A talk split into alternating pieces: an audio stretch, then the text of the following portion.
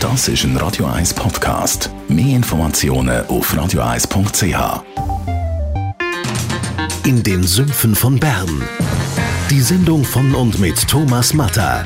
Jede Woche neu mit brandaktuellen politischen, wirtschaftlichen und sozialen Themen, die die Schweiz bewegen. Jetzt auf YouTube oder facebook.com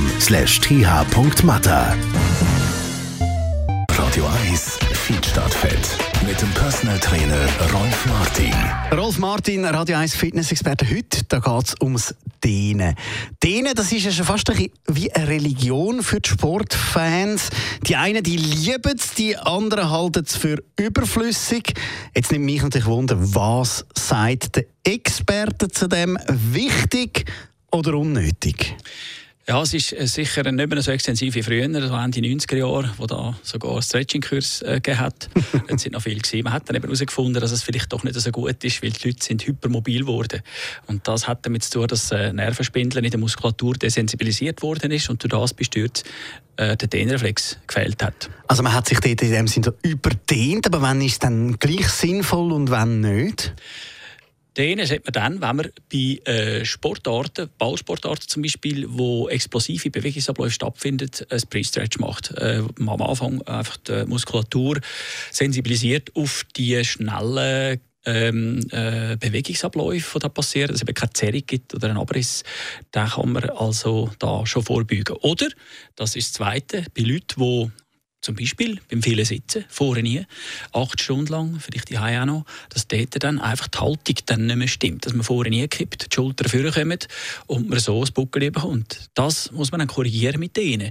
Da geht man dann länger trainieren, das ist Brust, Schultern, wo man dort wieder auftun muss. Und dann natürlich Stärke vom oberen Rücken her. Also das heißt, wenn man explosive Bewegungen macht und wenn man lang sitzt. Jetzt gibt es ja heute viele, die Krafttraining machen im Fitness. Soll man da vorher auch noch dehnen? Oder Gerät eigentlich nicht, weil wenn man die Übungen langsam, flüssend, weich, rund macht und in der vollen Länge, ist es gar nicht nötig, weil die Muskulatur schon bereits in der ganzen Länge belastet worden ist und durch das Beweglichkeit auch erhalten bleibt. Oder eben gefördert wird bei denen, wo die Muskulatur schon verkürzt ist. Wenn man am Dehnen ist, wie lang ist dann sinnvoll zum Dehnen? Bruststretchen so 5 bis 10 Sekunden, einfach, dass man das Gefühl hat, dass die Muskulatur in der ganzen Länge war oder belastet worden ist, beziehungsweise ausdehnt worden ist.